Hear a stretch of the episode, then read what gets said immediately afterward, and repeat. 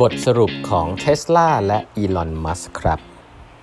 สวัสดีครับ ท่านผู้ฟังทุกท่านยินดีต้อนรับเข้าสู่ 8 บรรทัดครึ่งพอดแคสต์สาระดีๆสำหรับคนทำงานที่ไม่ค่อยมีเวลาเช่นคุณครับ อยู่กับผมต้องกวีวุฒิเจ้าของเพจ 8 บรรทัดครึ่งนะฮะ อันนี้เป็น EP ที่ 1035 นะครับ ที่เรามาพูดคุยกันนะครับ วันนี้เป็นตอนสุดท้ายนะครับของหนังสือที่ผมต้องบอกว่าใช้เวลาอ่าน นานมากนะครับ แล้วก็เอามาเล่าให้ฟังแบบยาวๆนะก็เพราะผมเชื่อว่าจะเป็นตำนานแน่นอนนะครับสำหรับอีลอนมัสก์แล้วก็เทสลาซึ่งหนังสือที่ชื่อว่า The Power Play ที่เขียนโดย Tim Higgins เนี่ยเป็น Wall Street Journal นะครับที่เป็น Tech แล้วก็ Auto Reporter เนี่ยเเขียนไว้ได้ละเอียดดีนะครับเกี่ยวกับ story ของเทสลาตั้งแต่เริ่มต้นเลยนะครับ จนถึงกระทั่งตอนจบวันนี้นะครับ ก็ใครที่สนใจลองฟังย้อนหลังกันได้ มันไม่ได้มีแค่เรื่องราวเนอะมีอะไรที่เราเรียนรู้จากคนคนนี้ได้จริงๆนะอีลอนมัสก์ ซึ่งเดี๋ยวเรามาคุยกันนะว่า คุณรู้สึกไงอีลอนมัสก์บ้างนะครับจริง ๆ แล้วอ่านหนังสือเล่มนี้เนี่ย feeling อันหนึ่งซึ่งผมคิดว่าน่าจะได้คือว่าโอ้โหดนะ visionary จริง อยากได้จริง โหดจริง ไล่คนออกพูดจาทวิตเตอร์โอ้โหหลายเรื่องเลยนะแต่ว่ามาถึงตอนจบฮะอันนี้คือบทที่เรียกว่า epilogue นะฮะตอนจบบทส่งท้ายนะครับ คือเรื่องของโคโรนาไวรัสนะครับเอ่ออีลอนมัสก์เนี่ยทวีตนะฮะในวันMarch เดือน 6 นะครับ ปี 2019 นะครับ March เดือน 6 ปี 2000 เอาใหม่ March เดือน 6 ปี 2020 พูดผิดนะครับ March เดือน 6 ปี 2020เอ่อโพสต์ว่า the coronavirus panic is dumb นะบอกว่าเอ่อการ panic ของโคโรนาไวรัสเป็นเรื่องโง่เขลามาก นี่คือสิ่งที่อีลอน มัสก์โพสต์นะครับ เป็นวันเดียวกับที่บริษัท Apple นะครับ ประกาศบอกว่าให้พนักงานเนี่ยอยู่บ้านได้แล้วนะ ก็เป็นช่วงที่เกิด global pandemic ในเริ่มต้นจากเมืองจีนมาถึงอเมริกานะครับ อีลอน มัส เนี่ยเริ่มต้นแบบนี้เนี่ยถ้าอ่านมาทั้งเล่มก็คงไม่เซอร์ไพรส์สำหรับคนคนนี้ที่ทวีตอะไรที่มัน controversial แบบนี้นะครับเอ่อต้องบอกว่าตอนนั้นเนี่ยเป็นช่วงแรก ๆ ของโควิด -19 นะครับแล้วก็มีสิ่งหนึ่งซึ่งเทสลากำลังจะทำเลยนะครับก็คือการการปล่อยรถนะครับการเอารถส่งรถนะฮะ assembly แล้วก็ส่งรถ เรียกว่า Tesla Model Y นะครับเป็น SUV ซึ่งก็กะว่าจะขายดีเช่นเดียวกันนะครับเทสลาเนี่ยเจอปัญหาอันนี้เริ่มต้นเลยก็คือว่า วันนั้นเนี่ยก็ก็ต้องบอกว่าช่วงนั้นก็เลยจะจะจะจะจะคิดหนักอะใช้คำนี้จะคิดหนักแล้วกันว่าเอ่อจะให้พนักงานมาทำงานหรือเปล่านะครับสำหรับพนักงานทั่วไปนะครับ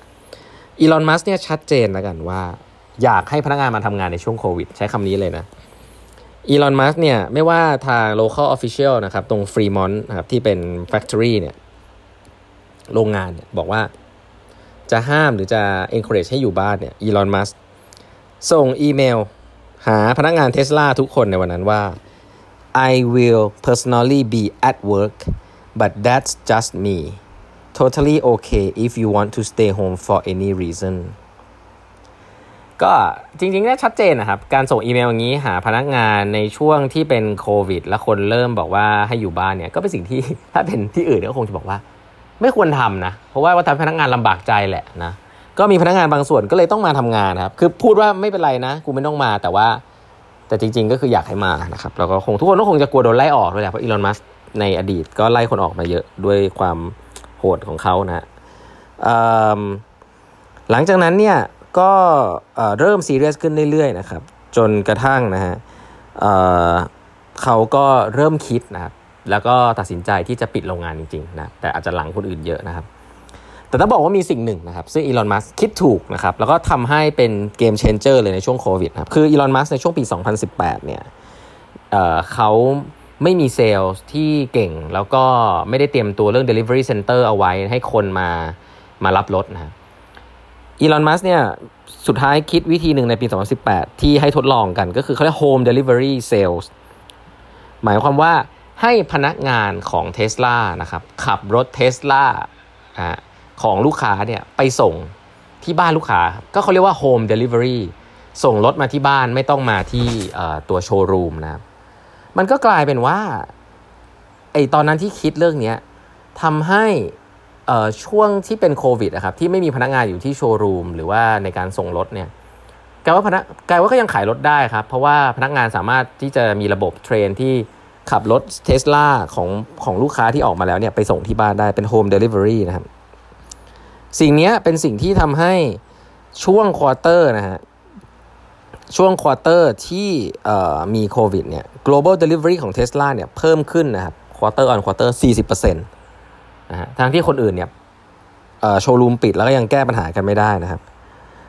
เซลล์ของ industry ทั่วไปในจีนเนี่ยตกประมาณ 42%ใน first quarter ของ 2020 แต่ Tesla เนี่ยเซลล์เพิ่มขึ้น quarter นั้น 63% ก็ให้เห็นว่าจริง ๆ แล้วมันไม่มีใคร plan หรอกครับ แต่ว่าจะเรียกว่าโชคดีหรืออะไรก็ได้แหละเนาะแต่เรามาถึงจุดนี้เราคงจะบอกว่าอีลอนมัสก์ก็ผ่านอะไรมาเยอะนะจะโชคดีหรือจะโชคไม่ดีไม่รู้แต่ตอนนั้นก็ใช้ความคิดสร้างสรรค์แล้วก็พยายามจะแก้ปัญหาหลายๆเรื่องนู่นนี่นั่น มีอะไรพังนู่นนั่นก็พยายามจะคิดสุดท้ายก็ช่วงที่น่าสนใจเขาบอกมันมาออกดอกออกผลช่วงโควิดเนี่ยทำให้เทสลาส่งรถได้ด้วย process ที่ไม่เหมือนคนอื่นนะฮะแล้วทำให้เกิดยอดมากมายที่เกิดขึ้นในช่วงโควิดเนี่ยแหละครับเทสลาเนี่ยทำเซลล์เยอะมากในในช่วงโควิดนะครับ แล้วก็อีลอนมัสก์ก็ push นะครับจริงก็ push ด้วยว่าให้ให้เปิดโรงงานด้วยนะครับ นี่คือสไตล์อีลอนมัสก์การ push เพื่อให้เกิดการส่งรถนะครับ ทั้งโรงงานแล้ว home delivery เนี่ยทำให้ยอดขายของเท s l a ในช่วงนั้นเนี่ยช่วงช่วงโควิดเนี่ยดีมากนะครับใน quarter quarter นั้นเนี่ย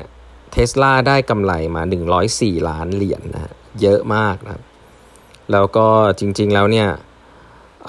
ทำให้อีลอนมัสคิดต่อไปด้วยถึงการประกาศที่จะสร้างโรงงานเพิ่มเติมนะครับ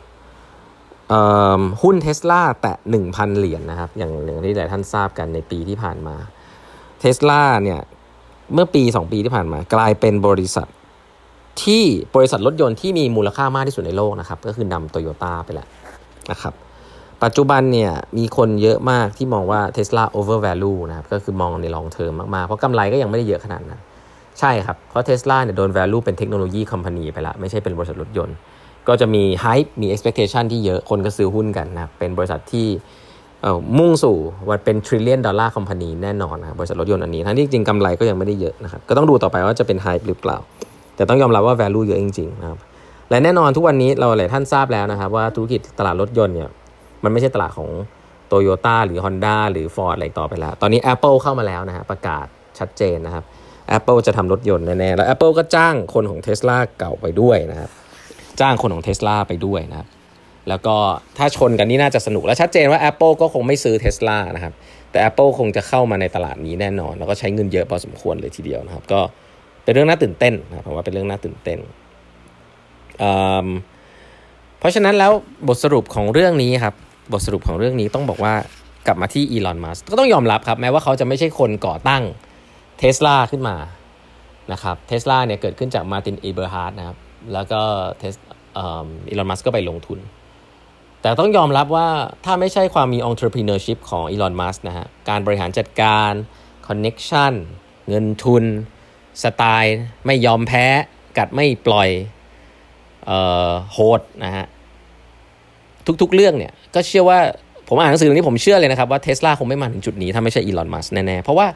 มันผ่านอะไรมาเยอะจริงๆนะครับจากหนังสือเล่มนี้ที่เล่าให้ฟัง ถ้าเป็นคนอื่นอาจจะยอมแพ้ไปแล้วนะไม่ว่าจะเป็นการเอาเงินตัวเองมากมายมาลงกับบริษัทนี้จนตัวเองแทบจะแบงก์รับนะ